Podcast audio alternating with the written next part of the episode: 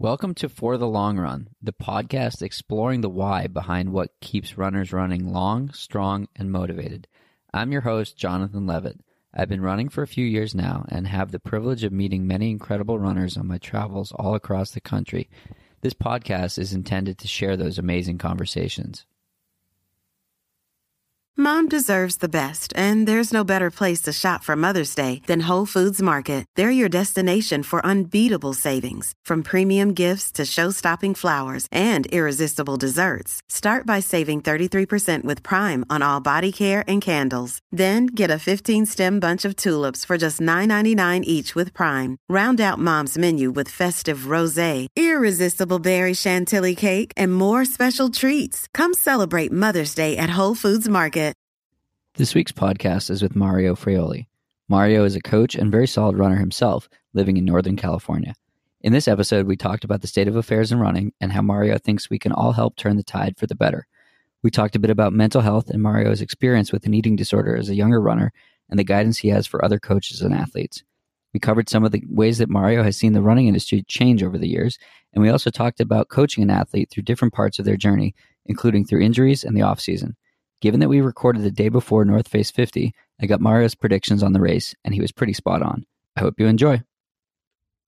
And welcome back. I am here in the fringes of Marin with Yeah. Mario Fraioli. Mario, thanks for having me today. Thanks for coming up to cow country.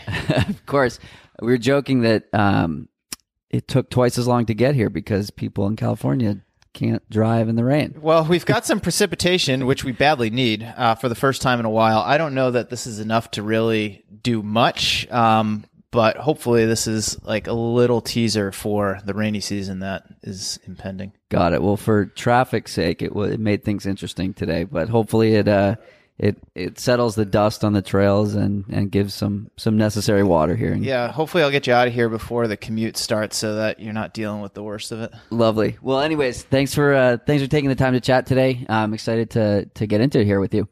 Um, so, first question. Uh, let's go with a hard one. Who is Mario?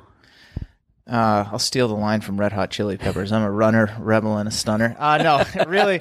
Um, That's the best answer I've heard yet. uh, I'm Mario Fraioli. I am a a lot of things. I'm a husband to my wife Christine. Um, got brothers. I'm a brother to my siblings. You know, I'm a son. I'm a runner. Uh, I coach. I host the Morning Shakeout podcast. I write a newsletter of the same name. I could go on and on and on, but I think those are the high points. so, you're a man that wears many hats, is what you're saying, and Yes. and uh, a lot of those hats fall in the running arena, uh, and many of them outside of the running arena. So, how did you get into? Um, maybe give a little background on on yourself. How did you get into? Let's first start with running. How'd you get into running? Yeah, so I've been running and involved with the sport on various levels since 19 I want to say 1997 or so, 96, 97. Yeah, it was after the 96 Olympics. High school uh, is when I got started, and I started running cross country to keep in shape for basketball. And I've told this story many a time, and it's just continued to snowball from there. Uh, and here we are 22 years later, and the ball is still rolling. um, so I started as, a, as an athlete. Uh, I've been involved with the competitive side of the sport since day one. Ran collegiately at Stonehill College in Massachusetts. Um, continued to compete after graduation, still compete today, many years later. Started working a couple years after school at a specialty running shop. Um, I was freelancing prior to that for some different outlets. Uh, I worked for a newspaper as a copy editor.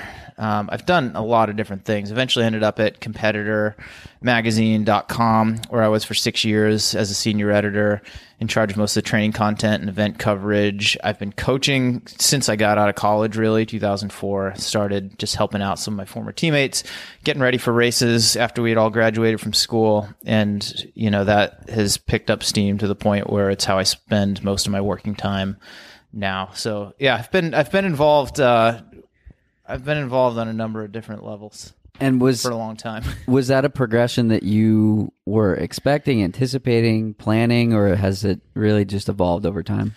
No, I don't really plan for much, to be Yeah. honest. I knew generally um, that I wanted to work in running. I had aspirations of becoming a professional runner, whatever that meant, out of college, and that quickly fizzled out. Um, I didn't know what I wanted to do with my life other than I knew running would be a big part of it. And still now at 37 years old, that I know that much. I Yeah. know that running is what I want to be involved with and, and how I want to spend most of my time. But where I've been involved, how I've been involved, the levels I've been involved at um, have evolved to this point and, and will continue to evolve for the foreseeable future. Cool.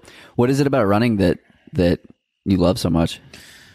It's the glue that connects most of the pieces of my life together. Most of my closest friends, deepest relationships are through running. I met my wife through running. Um, I make my living, you know, through running. I've learned a lot about myself over the years through running. So, you know, it's at this point, it's it's hard to imagine my life without it. So, um, I think those, you know, those are the high points. Cool.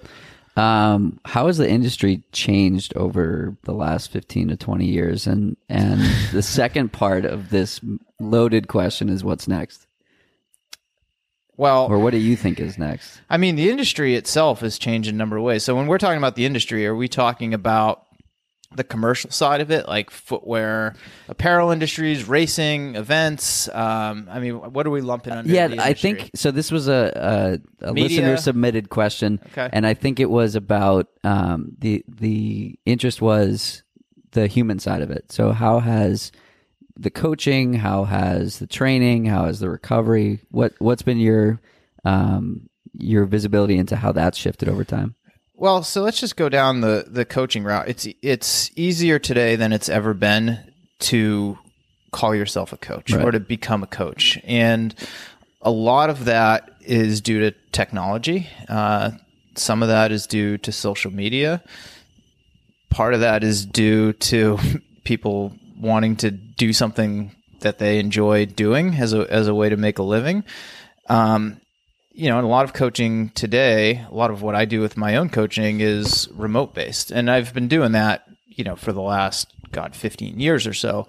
But how I communicate with my athletes, how I plan training, you know, how I run that side of my professional life uh, has has definitely changed a lot. And, you know, 10, 15 years ago, you didn't have as many coaches. Um, it wasn't a very straightforward path into doing. I mean, there's certainly people who were doing it remotely and continue to be, um, but it's become a lot easier to do that. But the other side of that is is people, runners, and I think this extends outside of running too, are recognizing the value and importance of coaching uh, and seeking it out. I mean, many years ago, and to some degree, today I would meet a lot of runners who don't feel worthy of a coach. Yeah. I think only serious runners or elite runners should have a coach, and more and more runners are realizing that regardless of what level you're at, uh, coaching can be really helpful in helping you along your path, whatever whatever that means. And even more so if you if you aren't an elite and you don't know what to do. Yeah, that's the argument I make. Um, and I think the newer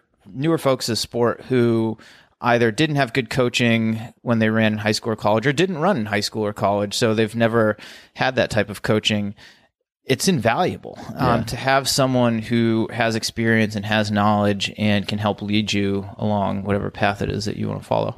So how do you how do you match up with an athlete or how do you know if it's going to be a good relationship versus, you know, maybe maybe your style is isn't what they need or maybe you know they're you know that they're not going to work well with you. How do you how do you rectify that? How do you, you know, seek out um, these relationships that that are going to work? I've actually never sought out an athlete in my entire coaching Yeah. career. Um, I've always been approached by the athlete who is interested in working with me. And with all of them, it starts with a conversation, just getting to know one another better if I don't know them well enough already, and understanding who they are, their background, what it is they want to do.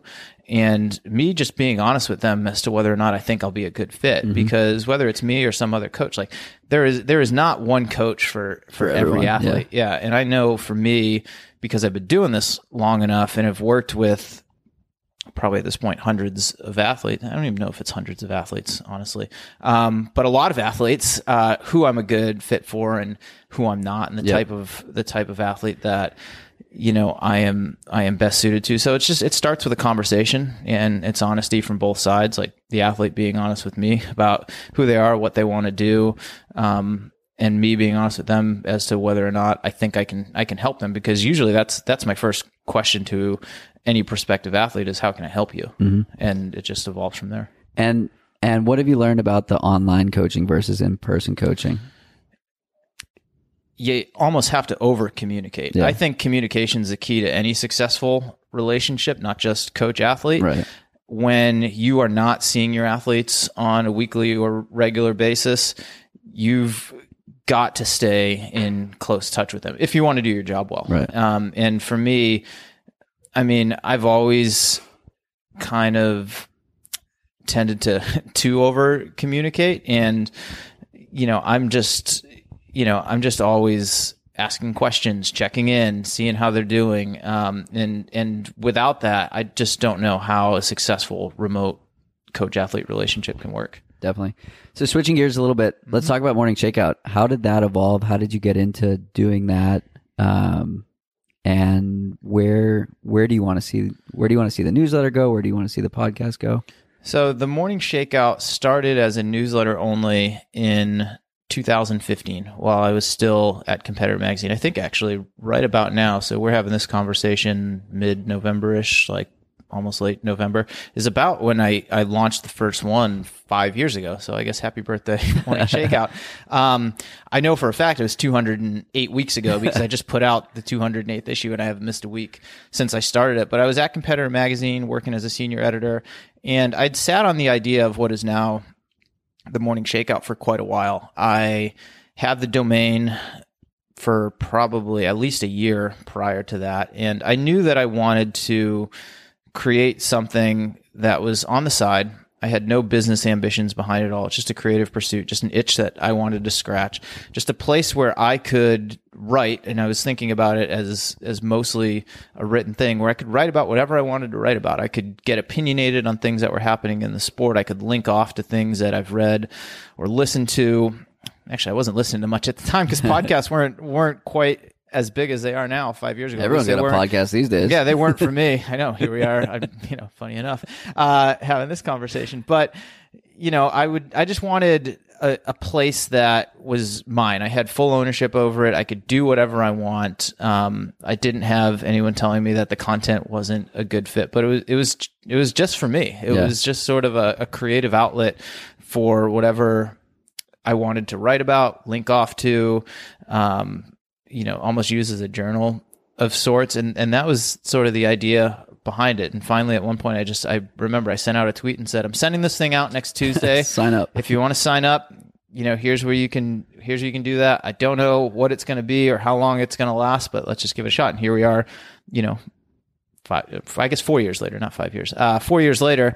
Um, and it's, you know, it's still a thing and it's still going strong. And it is now something that is my job or a big part of my job and how I make uh, a chunk of my living. And the podcast spawned off of that two years ago now in 2017. Uh, I think I'm 80. I think I just sent off 80. Uh, episode 87 yesterday for you know for editing and now that's a that's a weekly thing and and it was really a natural evolution of the newsletter i was doing these interviews with athletes prior to the podcast. I called it Going Long, and I would have a conversation with them over Skype. I would record it, I'd get it transcribed, then I'd get photos, and I'd kind of lay it out. And I still like that format, and I'd like to get back to that. Um, but the podcast was a natural evolution off of that, and I had started about two, three years ago. I really started getting into podcasts as a consumer, uh, and I love the medium itself. And I was looking for running podcasts because Yeah. that's I mean that's what I am. I'm a you know I'm a running nerd at heart, and I couldn't. I mean there are some good ones out there, but I couldn't find the one that I really wanted to listen to. So I decided to create it myself, and I knew because of my experience in the running media and the connections that I had made over the years at Competitor Magazine and the experience that I had interviewing people that I could I could do it well and I, I think I've done a good job with it. I enjoy doing it. They're conversations that I want to have with people that I'm genuinely interested in, and um, seems to have been like seems to have been a pretty good response from listeners. So yeah, both of those things are are going strong here. Cool. And how do you choose your guests? I mean, they're just people who I want to Yeah. learn more about. Um, I mean, some of them are folks that I've interviewed many times in the past, and with my podcast, I go longer and deeper than I did when I would interview them at competitor. Usually, when article, I interview an athlete at competitor, it would be you know a 10 to 20 minute conversation. It was very topical. It was about the Right, race something they- they've done yeah it was about the race they just ran or if i'm writing a training article it was you know specific training type of questions. And you know with the podcast i i go much beyond that and try to get much like you do with your show it's like try to get you know as deep as i can Right. with them trying to understand you know who they are Right. how they maybe how they got into the sport or whatever it is that they're doing within the sport um and yeah i mean just asking curious you know curious questions so i mean that's that's sort of my you know i i choose all of my guests i don't ask like I don't know if people would agree with this or not, but like I don't ask for guest suggestions because if I'm not interested in talking to the Right. person, then I mean it's not going to be a good conversation. So I mean that's what I use sort of as my you know you know kind of my standard as far as like who I want to sit down with. Cool. And are you doing? You're doing most of them online. Do you do some in person as well? I've done more and more of them in person over the last year. That's my preference. They're just Yeah. better conversations. When you sure. can sit down across from someone like we're doing now, it's going to be a much richer conversation than if you're doing it over Skype. And that's not to knock Skype at all. Right. Great that we have that Right. tool and that option. And the first, I don't know, 25 or so episodes were all done over Skype. And, you know, there, there's benefits to both. With Skype, we don't need to be in the same place. Um, there's more opportunity to actually have the conversation. Whereas obviously when you're sitting down with someone in person, you've got to be in the same place. You got to make your schedules align. Um, but I'm trying to do more and more of them in person just because I think the quality of the conversation is higher. It's also a lot easier to control audio than it is. Right. Um, You don't have things beeping in the background. yeah, like we're and- not we're not online, and as long as I've got batteries in the recorder and I can Right. see that it's picking up sound from both sides, I know that it's recording. Whereas when you're doing it over Skype, I mean, I've had internet drop on my end, I've had Yeah. internet drop on on the other on the other end of it, and it just you know kind of creates a little bit more of a hassle and a headache. So I'm trying to do as many of them as I can in person, but I will definitely do them over Skype still if that's the only or best option. for sure.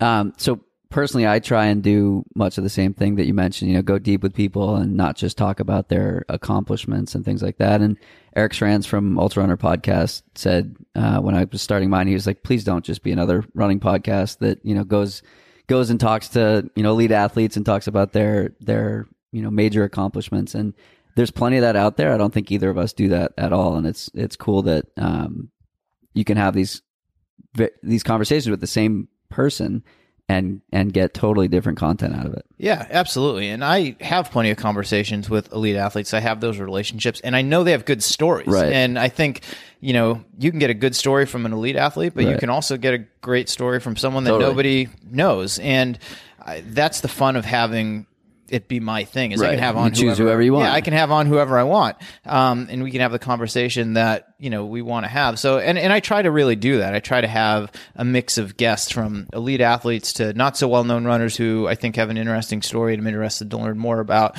For me, people in the industry who are sort of behind the scenes Yeah. that you're probably familiar with things that they've Their done. brand, like yeah. I just had Jesse Williams on my show. He was the sports marketing director at Brooks. He was kind of behind Hanson's Brooks project and bringing on a lot of athletes in the Brooks PR Invitational. Not many people outside of the industry know who he is, but he's done some things that you are certainly aware of. So having those types of conversations as well is is interesting to me. Coaches, I mean, I'm a coach myself, and I look at a lot of those conversations as continuing education for me because I can learn from these Right. people. I'm like, if I learn from these people, they're going to help make me a better coach, and then the people who are listening are going to take some stuff away from it as well, and everybody benefits. So yeah, I've tried to diversify my my guest list as, as best that I can. Cool. Um, shifting gears again. Um, speaking of topical conversations, I'd be remiss to mention, or or remiss if I didn't bring up, you know, what Mary Cain has has started, um, or con- Floodgates are open. floodgates are open, or what she's continued to push forward, and I think we're finally seeing um, the potential for change. So I'd love to hear your take on on you know the state of affairs. Well, I mean, there there's two sides of it, or at least I'm looking at two different sides of it. So there's Mary's case specifically, and she's calling out her former coach Alberto Salazar, who, I mean, among uh, amongst other things, he's not he's not had a good month right. really um, in terms of the news. So it's like in in Mary's case, it's like you know he was you know telling her she needed to get thinner and thinner and thinner, and that's what she needed to do to improve her performance. And now it turns out it wasn't just Mary. This was how he was acting systemic, toward a lot yeah. of his athletes, and it's you know it's systemic. And before that, you've got Oregon Project in the headlines and Alberto Salazar, and he's got a four year ban for uh, you know, breaking anti-doping rules. So it's like, you know, things aren't looking good from that, you know, from that side of things. And obviously there are a lot of problems with him and that program that are now coming to light. And people had suspected things were happening over the years and we're just learning now the, the extent of it. And I still don't even think we're done. But the other side of it is it's systemic in the way that it's like this was this is not just an Alberto Salazar problem. This is not just an Oregon project problem. This is a, a sport wide problem. Certainly in running at all levels, professional, collegiate, high school, unfortunately, but also in other sports. And I think and and this is starting to happen now and i mean this is still fresh i mean we're what like a, a week removed a week, yeah. from yeah, I think exactly a week removed. I think it was last Thursday yep. that the story dropped. So it's like we're a week removed from this dropping, but you know, now all of a sudden we're having conversations about, you know, programs um, at all levels of sport and, you know, prioritizing health over performance yeah. um, and looking at athletes as whole people and not just, uh, you know, not just like a revolving door right, to help. Door of yeah. stable, a stable of yeah. horses. Yeah. yeah, exactly. So you know, and I and I think that's important because I mean I've certainly observed it throughout my you know my experience as as an athlete and someone you know in running and it's it's not just uh you know it's not just the the weight thing i mean that's certainly a big part of it but it's like you know just just health of the athletes yeah. you know sort of you know in general. So i think it's you know kudos to mary because it takes a lot of bravery and honesty for her to come out and tell her story. Um, but also you know whether she knew this or not it's it's starting a much bigger conversation that honestly is is overdue. Yeah. Yeah i talked with mary last last week and she was excited about creating structural change and and really moving the ball forward on like like you said systemic change. Um, one of your athletes, Eo um, Eo Wang, yesterday was talking about um, on our panel what is what is health. She was answering the question what is what is good health, and her answer was when I'm sleeping well, when I'm eating well, when I'm feeling well, and most importantly, when I wake up and feel good. That's good health and I think that that's the I call it the Stoke meter, mm-hmm. and and I think that um, I think that that is important, and I think that's like one of the most important lessons and one of the most important subjective measures of health. Um, it's not the times you're running, it's not your weight, it's not your you know whatever, but are you enjoying it? And and I can't remember if it was her or somebody else on the panel that made the comment, but they said you don't have to do this. Like this is a choice. You're choosing to right. run. And I think that a lot of people amateurs definitely included miss that and they're like I have to run New York or I have to do this long run or I have it's like no, you don't. And and I think that the mental health, the the physical health, it all plays a part in um, you know the state of affairs. Yeah, well, it's a holistic look at health. I mean, when I talk to a lot of my athletes and I coach professionals and elites, but I coach a lot of age groupers as well. And one thing that I'm trying to look out for with all of them, because I can control their training. Right. That that's about the only lever that I'm going to pull for one of my athletes. But in my conversations with them, you know, understanding who they are as a person, what they have going on in their life, what gets them excited, what have they struggled with. So when I'm writing their training, I want to make sure that the running piece of it occupies a healthy place right. in their life. On the flip side, it helps understand the other stuff because you want to make sure that you know, not that I can control these things, but that the other things that they're involved with in their Right. life are also supporting their running and that there's like that's what I call like a healthy balance Right. between you know between those two sides of it and it's more than it's much more than two sides of it but to me like you know that's health is when things are in relative harmony Mm-hmm. i mean and you're going to have periods of time when you are training for a marathon and you're a little more in on that Right. you know then you know then you might be at other times of the year but at the same time to your point you know make sure that you're doing that because it's something that you want to do. Right. it's what gets you out of bed in the morning. It's it's an exciting pursuit because if you feel like you're obligated to do it for x y or z reasons i mean that that is not health. I mean to you know to your point and to Eo's point that that is not health. Um and you know Even if you're supremely fit in that moment. yeah, and sometimes, I mean, whether it's running or something else, like yes, there are obligations that we all need to Right. fulfill, you know, in our lives, and that's you know, and that's part of it, and understanding that. But in terms of pursuits like running or things that are, you know, even, I mean, how you make your job, I think your, pers- or if that is your job and how you make your living, your perspective is going to be a little bit different. But for 99% of us, this is a, uh, this is a hobby. It could be a serious hobby. Um, but no one's forcing you to spend your time, Right. you know, doing it. So it's like if it's not occupying a healthy place in your life, step back and reevaluate. For sure. Um, I think that's a really important point that that a lot of people have thought about, but you know, it, hearing it over and over is is definitely helpful. Um, we all need to be reminded of it. Totally. I mean, I, I do too. And I'm an experienced athlete, I'm an experienced coach, and we can all, you know, we can we all have moments of, of weakness and we can all, you know, kind of fall into, you know, that unhealthy mindset from time to time. But that's why I think it's helpful to have, you know, certainly coaches, but mentors, teammates, training partners who, if they're really looking out for you, can help provide that kind of perspective. definitely. So, as a coach, how do you communicate with an athlete that you think may be over the line or um, going too far or putting too much stress on themselves related to running?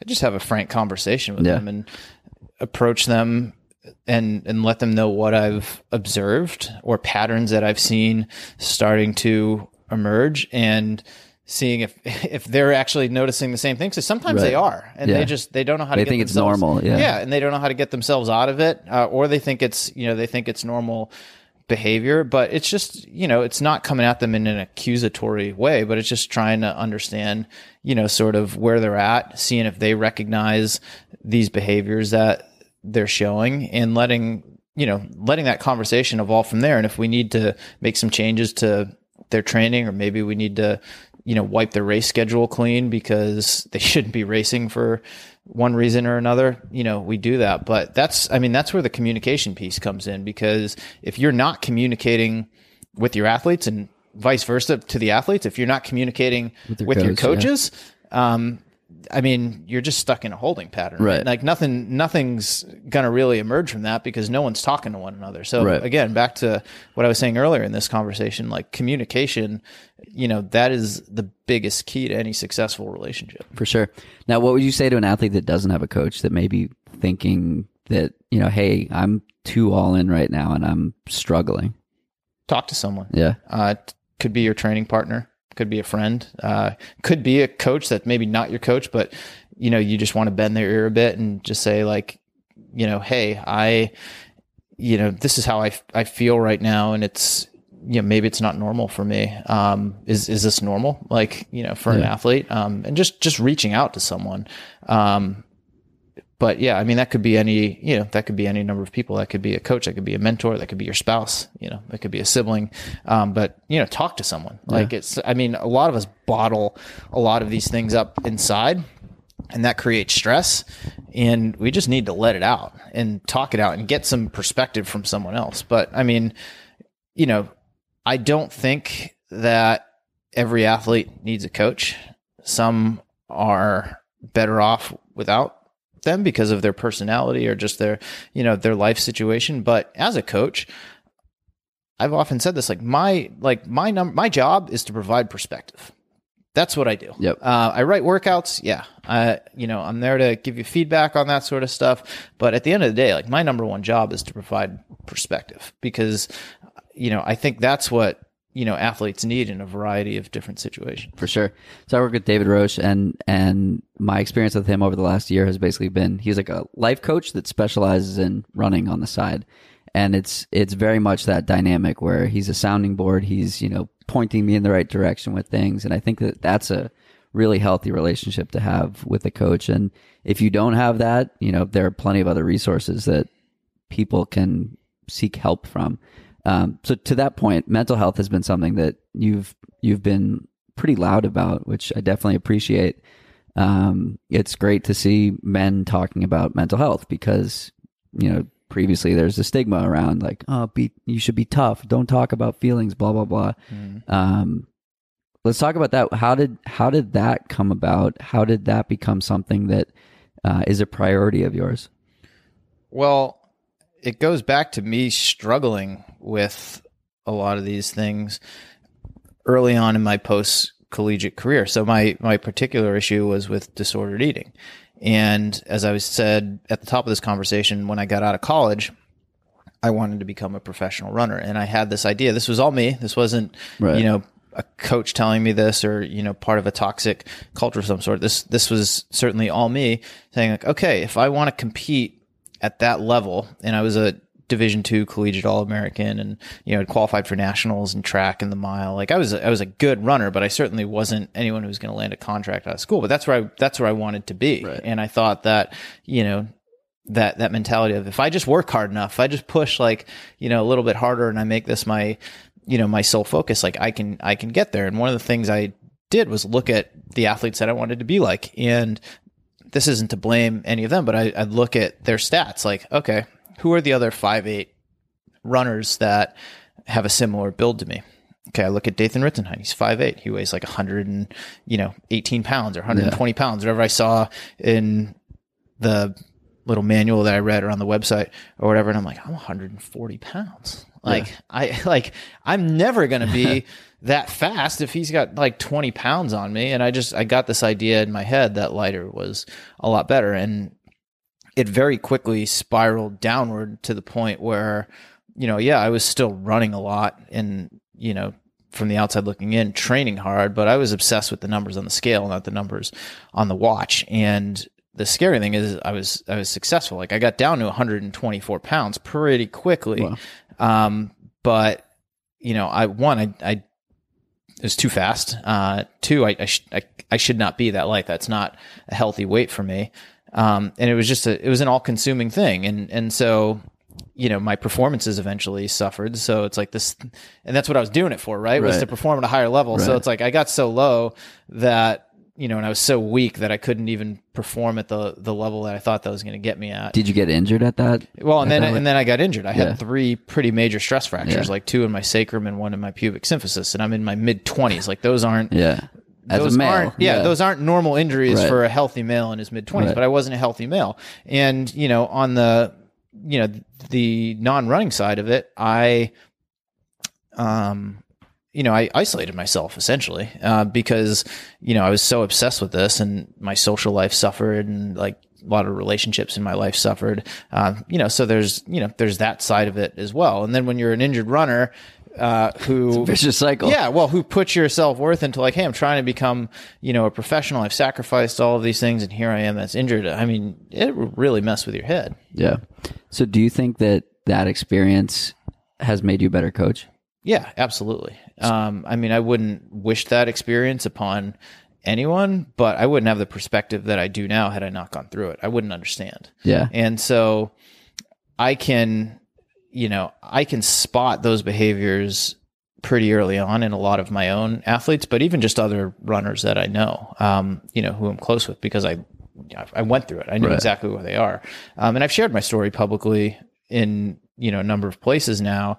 And I get a lot of emails just from, you know, random guys who see a bit of themselves in my story. And I know, and a, and a big reason why I'm vocal about it and why I share it so widely is like, I know it's a much bigger problem than anyone cares to Right. admit or anyone even thinks. And I've, I've seen you know, this type of behavior at all levels. And I want other men to know that it's okay to talk about it.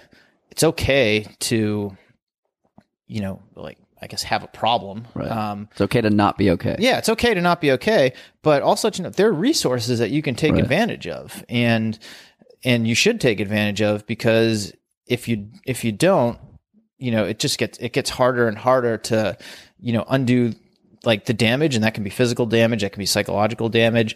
Um, you know, it can be, you know, I mean, it could just be really bad. Yeah. Um, you know, so it's like trying to you know, either intervene when I can um, to help someone out, or just like by putting my story out there more regularly, people can, you know, people can seek help for themselves as they need it. for sure. So, how do we create this structural change that Mary was talking about that she's kicked off here? Well, That's a million dollar question.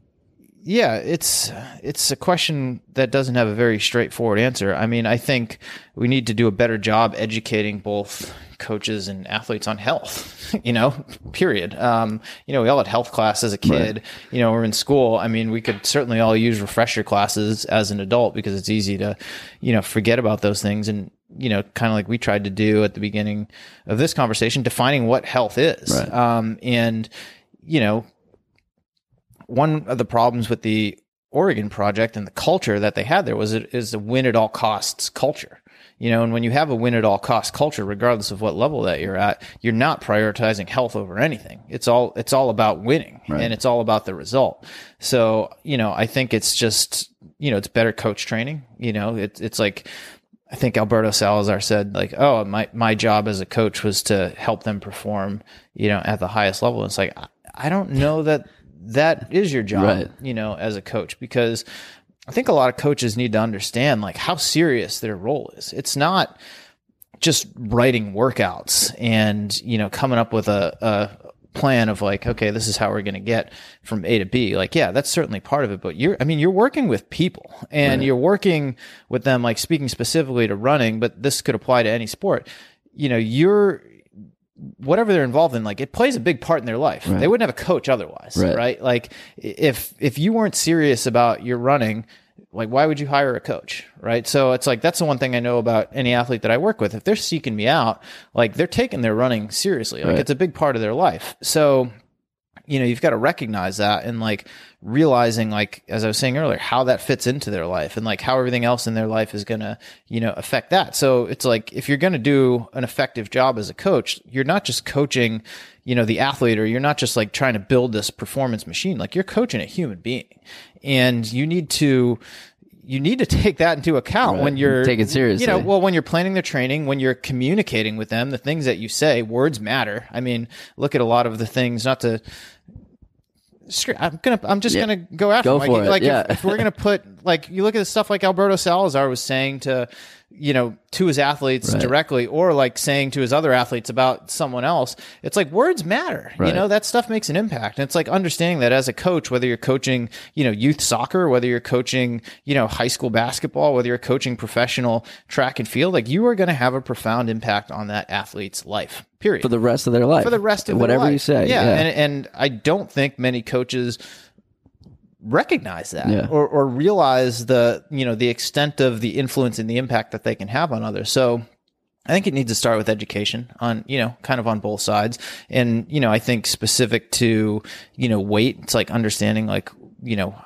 I mean, weight does matter. Yeah. Like it, it certainly does. It matters for your overall health. Like, Right. you know, if you're, if you're overweight, like you open yourself up to all kinds of health problems. If you're severely underweight, you also open yourself up to other health problems. But understanding like what, what does healthy weight, you know, look like? And it's like, you can't just not talk about weight. Like, I don't think that is, you know, a smart approach either, because then you're, you're just not informed about anything, but like understanding what that means. Like, what is, what what does a healthy weight, you know, mean? And it's just like the key word there is healthy, like that adjective. Like it's, it's got to be about the overall health of the athlete. definitely. Um, that was awesome. Uh, who are some of the coaches you look up to? Uh, number one would be Karen Bowen. She was my coach in college at Stonehill. She's the first um, and only coach that I've ever had as as an athlete in running who had a profound impact on my life. And How so? she cared more about me as a person than she did as an athlete. And Yeah. that had a big impact on me in my late teens and early 20s. And I'm still in touch with her today. I'm to see her next weekend at the NCAA Division II cross country championships in Sacramento. Um, she's still coaching at, you know, at Stonehill. And I mean, you know, I, I developed as an athlete under her because she knew her stuff and she brought me along very gradually and uh, intentionally over the course of my collegiate career. But the overall theme there was she cared about me as Yeah. a person and and to my point earlier like that had a huge impact Right. on me um, and that has a huge impact on how i coach my own athletes um, some others not that I've worked with directly, but I've been fortunate enough to have conversations with. Um, Frank Gagliano is the next one that comes to mind. I had him on my podcast a few months ago. He and I still stay in touch. We talk about every other week or every third week or so. And same thing I learned from him. Like his athletes are his family. And, you know, I really try to, even though I coach most of my athletes, half of them, I should say, remotely. Like that's how I think of them. Like you know, he's more of a father figure to his athletes. I look at mine as you know, I'm like the older brother. Uh, some of them, I'm like the uncle. Yeah. You know, whatever. Um, but Definitely the fun uncle. yeah, yeah, I can be. Yeah, I, I like to think I can be fun, but I can be a hard ass sometimes too. It just depends on like you know what that person Yeah. needs.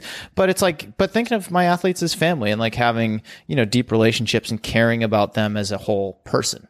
Um, you know, so that's you know that's another one. I mean, you know, then there are certainly other coaches who I've either met or you know have read a lot of their work, like a Terrence Mahon, um, Joe Vigil. Jack Daniels. Um, I mean, I've met all of these people, you know, in person. I've had, you know, personal normal conversations with them, but I've had technical training conversations with them, you know, as well. So, you know, that's, you know, there is definitely that side of it as well. I feel like a lot of the coaching talk we've had here is about, you know, the coaching the human side of it. And, and to me, that is most important. But, you know, as far as running goes, there is a, there is a technical There's work to be side of- yeah, yeah. There's a technical side of it as well. And you've got to know what you're doing because especially in a sport like running where you're, you're, you know, planning programming that is inherently physical Right. in nature and having a, you know, you got to understand like, you know, how, how people develop, like just generally how men are different than women. Um, you know, in terms of their, in terms of their development, you know, understanding on an individual level, you know how people respond to different types of stress um, you know how they recover from certain types of workouts. Like if you give someone a vo2 max workout like what that means in terms of recoverability versus you know something that's a little more aerobic in nature um, you know that that's like you got to know that Yeah. stuff um, because you know you're playing with fire.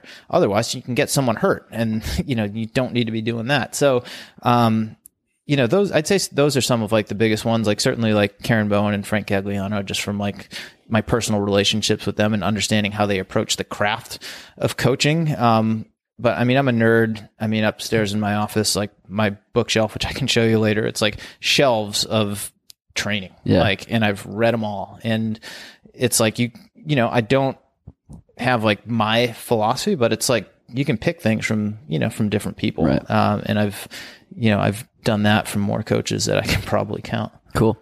Um, speaking of injury and coming back from injury, um, a question we had was about the the mental and physical aspects of it. What are some ways you work with an athlete, or or that you might suggest to an athlete who's injured and then recovering from an injury but worried about re-injury? So, if you've got a runner who can't run, what's the first thing they think of? The fact that they can't run, Right. right? Like I, I can't run, um, and that's true. Like you can't run, but let's flip that around. Let's focus on what you can do. Can you swim? Can you bike? Can you can you aqua run? Can you yeah? Can you aqua jog? Like whatever it can be. Can you lift? Like let's focus on what you can do because then you're going to feel like you're making progress toward getting back to what it is that you want to do. Um, you know, can you go to re- can you go to rehab? Can you go to physical therapy? Can you get treatment? Yeah. So like, let's focus on on what you can do, and I think that's just a good mindset to have in general. But oftentimes, that's the first thing I try to flip because a runner who can't run, they you know they're bound to go crazy, Right. And you know they'd rather be running than doing any of the other stuff, but They can't. yeah, they can't. And and part of that first step is like acceptance. Is just getting you know getting the athlete to accept the fact that they're injured and they're going to have to take some time off so that this injury can heal. And they're going to have to do some other things as well to help you know the you know the rate of progress along. But you know it's focusing on on what they you know what they can do, um, and then I think that helps with the you know it helps with the mental and the physical side of it because you've got this physical outlet where you can burn off energy and emotion, but you know, also mentally you're engaged and you feel like you're working towards something. And, you know, that, you know, that's way better than just sitting there lamenting over the fact that, you know, you can't run and you're losing all this fitness and, you know, blah, blah, blah. For sure. One more uh, technical question, then we'll get into some some fun ones. Um, how do you coach or work with an athlete in the off season? So that's a good question. I was having this conversation this morning because here in California, it's easy to not have an Right. off season. You can run outside year round. People are like, what is an off season? yeah. that- well, and it's it's a real like you'd be like, oh, it's it's great to you know have that option where you can run outside year round, and, and it's great. Like I can Right. go out any day of the year and I can go for a run, and usually weather's not you know an obstacle, but you know it's a dangerous trap to fall into because I mean every every athlete needs a break. Um, you need breaks on a micro level, like you need to rest during the course of a week. Um, you need down weeks and periods of recovery over the course of a training cycle. And then over the course of like an entire year, like you should have multiple periods like during the year because you can't be on all the time Right. and you can't be at peak fitness all the time. I mean, that's You shouldn't be.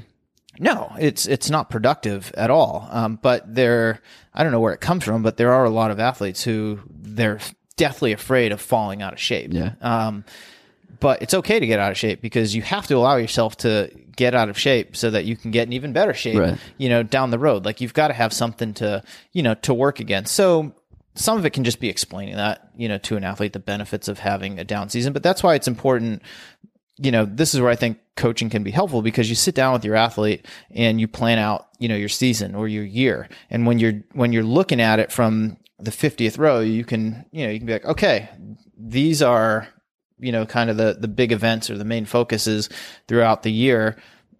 And we know we want to be peaked and ready for those things, but you know, we'll build in periods of, you know, this off season or periods of rest and recovery, you know, around that. And and sometimes too, before you even get to that point, you know, you have an athlete come to you or come to me and they want to run like all these races. Yeah. And you're just like, well, like that that's just not a recipe for success. Like either none of those are all that important to you, um, you know, or you're just like you're just you just want to run yourself like into the ground. So it's like learning how to prioritize, you know, those things and being deliberate about the races, you know, that you select. And then also just like building in that off season as much as you would build up a training block. I mean, for me, with athletes that I work with, um, you know, and they're, you know, on a on a person to person basis, like things might change a little bit depending on you know who they are and like you know what they have to do. Like I've got I've got seven women who are qualified to be the Olympic Trials Marathon in February, and I've got like two more who are kind of knocking on the door of trying to get in. Like they're super close, so they're going to give it a go at CIM. If they get in at CIM, then